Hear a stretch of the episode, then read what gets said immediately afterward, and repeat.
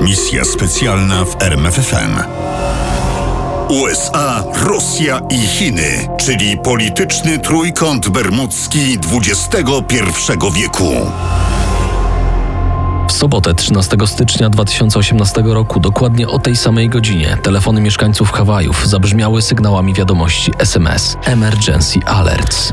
Niebezpieczeństwo. Pociski balistyczne nadlatują nad Hawaje. Natychmiast szukaj schronienia. To nie są ćwiczenia. W jednej chwili nasza wyspa zmieniała się w strefę paniki.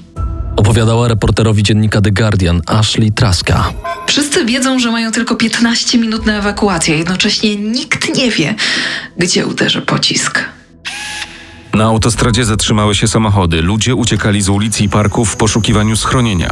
Na hali sportowej, gdzie właśnie odbywał się mecz koszykówki, zawyła syrena. Zawodnicy zeszli z parkietu. Tłum widzów ruszył w kierunku wyjść awaryjnych. Każdy zadawał sobie pytanie, co robić. Rodzina Ashley Trask, matka, mąż, dwóch synów i dwuletnia córeczka wsiedli do samochodu.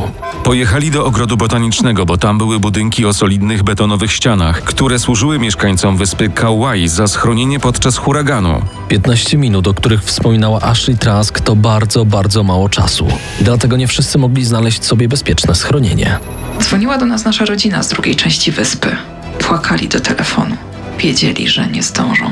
Problemem były domy budowane na Hawajach, cienkie ściany i przede wszystkim brak piwnic. Schronienia szukano więc w każdym bezpiecznym miejscu. W podziemnych parkingach, W bunkrach i tunelach na terenie starej bazy wojskowej, pod mostami. a w ostateczności w domowej łazience. Ale był też niejaki Joshua Versola, 35-letni informatyk.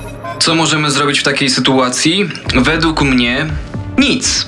Pozostaje więc zachować się z klasą. Otworzyłem butelkę hibiki, nalałem do kieliszków i czekałem na moją dziewczynę. Okazało się, że jest za co wypić. Mniej więcej pół godziny po ogłoszeniu alarmu mieszkańcy Hawajów dostali kolejną wiadomość SMS.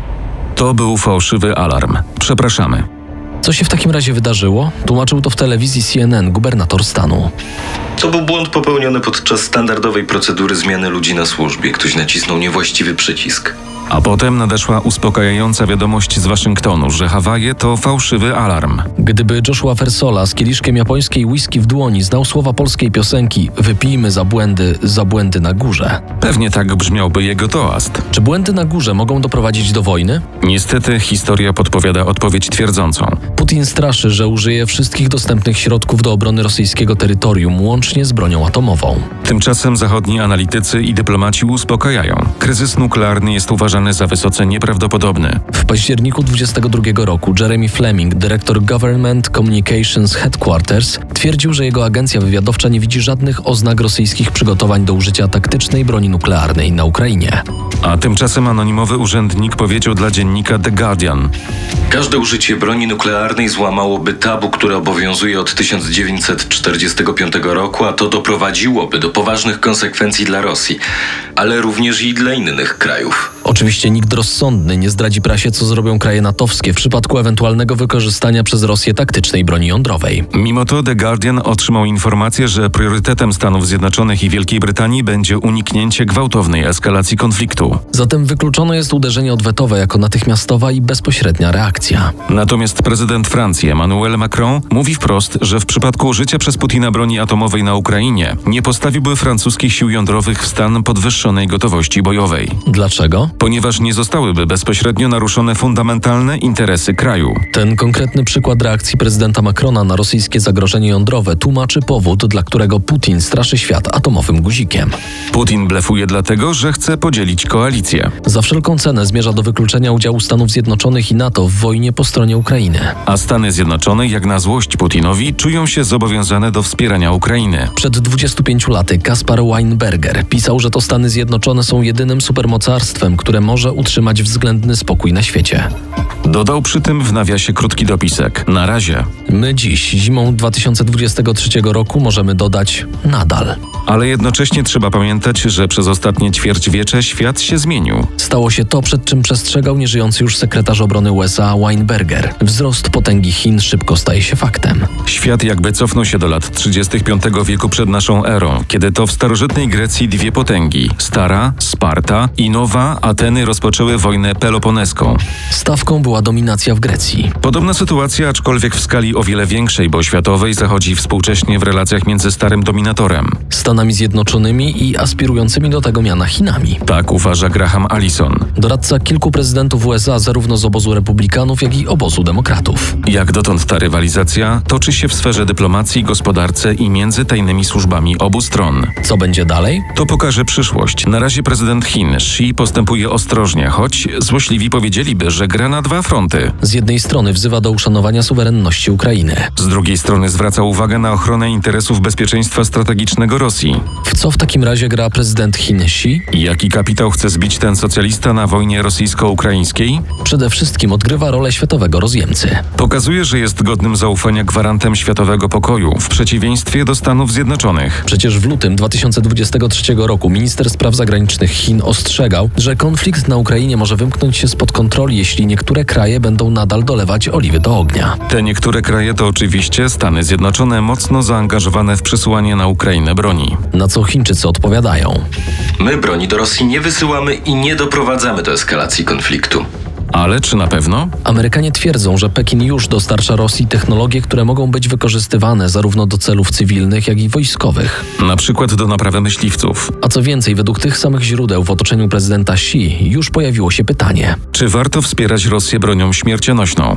Dyplomaci chińscy oczywiście temu zaprzeczają. Natomiast dyrektor Biura Centralnej Komisji Spraw Zagranicznych Wang Yi w rozmowie z Józefem Borelem powiedział otwarcie, że Chiny nie dostarczą broni Rosji. Po czym zapytał, dlaczego Amerykanie broń wysyłają Ukrainie. Chiński dyplomata wyraził tym pytaniem oficjalne stanowisko rządu Chin. Wysyłanie broni do jakiejkolwiek strony konfliktu uważane jest za jego eskalację. Czyżby więc Pekin nadal naprawdę wierzył w to, że Zachód ponosi winę za podsycanie wojny na Ukrainie? Według obserwatorów stosunków międzynarodowych tak właśnie jest. A jednocześnie ci sami eksperci stwierdzają, że dostarczanie broni Rosji jest sprzeczne z chińskimi interesami. Jak to tłumaczą? Otóż takie decyzje doprowadziłyby do nałożenia na Chiny sankcji oraz zakłóciłoby handel z Unią Europejską i Stanami Zjednoczonymi. W takim wypadku straty dla gospodarki Chin byłyby wysokie, mogłyby nawet zakłócić marsz ku potędze. Ponadto nastąpiłoby zaostrzenie odradzające się na naszych oczach zimnej wojny. To z kolei spowodowałoby zacieśnienie relacji Waszyngtonu z sojusznikami, nie tylko tymi z NATO. A to przecież nie jest w interesie Pekinu, o czym świadczy chociażby ostatnia wizyta dyrektora Wang Yi w Europie. Chiny od kilku lat walczą o wpływy i sojuszników już nie tylko w Azji czy w Afryce, ale również w Europie. To nie przypadek, że dyrektor Wang Yi odwiedził dwa najsilniejsze państwa Unii. Francję i Niemcy oraz Włochy i Węgry. Co chciał osiągnąć? Zamierzał osłabić poparcie dla Stanów Zjednoczonych na starym kontynencie i postawić zrąb nowej polityki Chin. A przy tym, co nie jest bez znaczenia, poróżnić sojuszników z NATO. Czy to się udało? Analitycy twierdzą, że nie. I zastanawiają się, co zrobią Chiny, kiedy Putinowi zaświeci widmo upokarzającej porażki na Ukrainie. Czy wtedy do Rosji pojadą transporty chińskiej broni, a wojna rozpali się na nowo? Niekoniecznie. John Sullivan, były ambasador Stanów Zjednoczonych w Moskwie, który bezowocnie rozmawiał z Ławrowem o zakończeniu wojny w Ukrainie, widzi to tak. W pewnym sensie Kreml wykonuje za Chiny brudną robotę. Wyczerpuje zachodnie zasoby wojskowe i wywiera presję na NATO. Jeśli z tego powodu rosyjska gospodarka się zawali, to tym lepiej dla Pekinu. Objęta sankcjami Rosja będzie potrzebowała więcej chińskich produktów i technologii. Ambasador problem widzi gdzie indziej. Używając szachowych określeń, jego zdaniem sytuacja zmierza do momentu, kiedy żadna ze stron nie może wygrać. Wtedy ogłasza się pad. Jednak w polityce niestety zdarza się, że w takich przypadkach emocje podpowiadają tragiczne w skutkach decyzje. W V wieku przed naszą erą Perykles w Atenach i Archidamos II wsparcie chcieli rozwiązać konflikt peloponeski dyplomatycznie. Ale nie pozwoliła im na to wola ludu. Ateńczycy i Spartanie ruszyli na wojnę. Jak będzie tym razem? Tym razem mówi Sullivan. Z jednej strony mamy nie dość zjednoczone kraje zachodnie, z drugiej Rosję, która nie jest w stanie wygrać, z trzeciej Chiny, które coraz częściej stoją ramię w ramię z tyranem. I tak naprawdę to Chiny, a nie Rosja, są głównym przeciwnikiem Stanów Zjednoczonych. Gra między tymi przeciwnikami jest twarda, a zarazem ostrożna. Zachód musi uważać, aby azjatycki gigant nie został wciągnięty w tę wojnę w większym stopniu niż jest. Chiny natomiast muszą uważać, aby Rosja nie straciła wszystkich atutów jako gracz na szachownicy dyplomatycznej świata. Przecież potrzebują Rosji do zaszachowania USA. Będą więc robić wiele, by uchronić Putina przed zupełną klęską. Ale czy zrobią wszystko? Czy zaryzykują i pozwolą sobie na wysyłanie broni? Z kolei Stany Zjednoczone zamierzają wykreślić Rosję z grona graczy pierwszego formatu. I nie chodzi tu o głosy zahaczające o mrzonki. Zniszczenie Rosji czy nawet jej rozpad. Chodzi o to, aby sprowadzić Rosję do roli państwa pośredniego, z którym poradzi sobie mówiąca wieloma językami Unia Europejska. A kiedy do tego dojdzie, Stany Zjednoczone będą mogły odwrócić uwagę na Pacyfik i zająć się tylko jedynym przeciwnikiem Chinami. A co z Rosją? Wydaje się, że od lutego 22 roku cała uwaga Putina i jego dyplomatów koncentruje się na Ukrainie. Rosjanie domagali się gwarancji bezpieczeństwa, Mówił dla BBC Sullivan. ale nie rozmawiali konstruktywnie o bezpieczeństwie Ukrainy. Nigdy nie wyszli poza swoje tematy rozmów. To była farsa. W końcu Sullivan dowiedział się, że prezydent Putin nie jest zainteresowany kontynuowaniem negocjacji. W przemówieniu wygłoszonym 21 lutego 2023 roku Putin powtórzył po raz kolejny, że to Zachód rozpoczął wojnę, a NATO wykorzystuje Ukrainę, aby zadać Moskwie strategiczną klęskę. To Rosja, nie Ukraina, zdaniem propagandy Putina, walczy o swoje istnienie.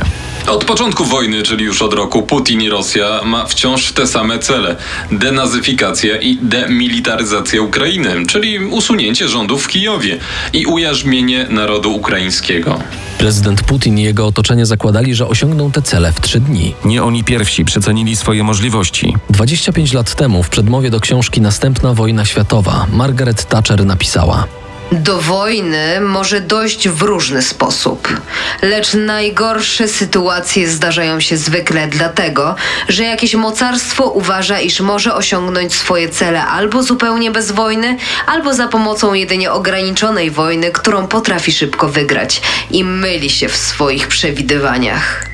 Jak wiadomo, tak było i tym razem. Sytuacja jest niepokojąco poważna. Putin nie spocznie, dopóki w Kijowie będzie istniał demokratyczny rząd, ponieważ uważa go za zagrożenie dla Rosji. Putin będzie próbował, dopóki nie przekona się, że nie ma szans na zwycięstwo. Ale nie wiem, jak wielkich niepowodzeń Rosjanie muszą doświadczyć, żeby zrozumiał swoją porażkę. Kiedy któregoś dnia prezydent Putin i ministrowie Ławrow i Szojgu zamkną się w gabinecie Kremla i padnie pytanie: o co walczymy na Ukrainie? Jaka będzie odpowiedź? O rywalizacji ze Stanami Zjednoczonymi z widokiem na sukces nawet przed wojną z Ukrainą można było tylko pomarzyć. Realne przed wojną gospodarcze zwasalizowanie Europy teraz wydaje się co najmniej dyskusyjne. Co zostaje? Zostaje posypanie głowy popiołem i przyznanie się do porażki. Ale dyktator nie może przyznać się do porażki. Dyktator jest nieomylny. Mylą się inni. Kto tym razem się pomylił? Szef wywiadu, A może minister Szojgu, a może jeszcze ktoś inny. który z doradców wprowadził Putina w błąd? Kto zostanie kozłem ofiarnym wojny? I pytanie najważniejsze. Jak będzie wyglądał świat po tej wojnie? Misja specjalna w RMFFM. Na tropie największych tajemnic historii.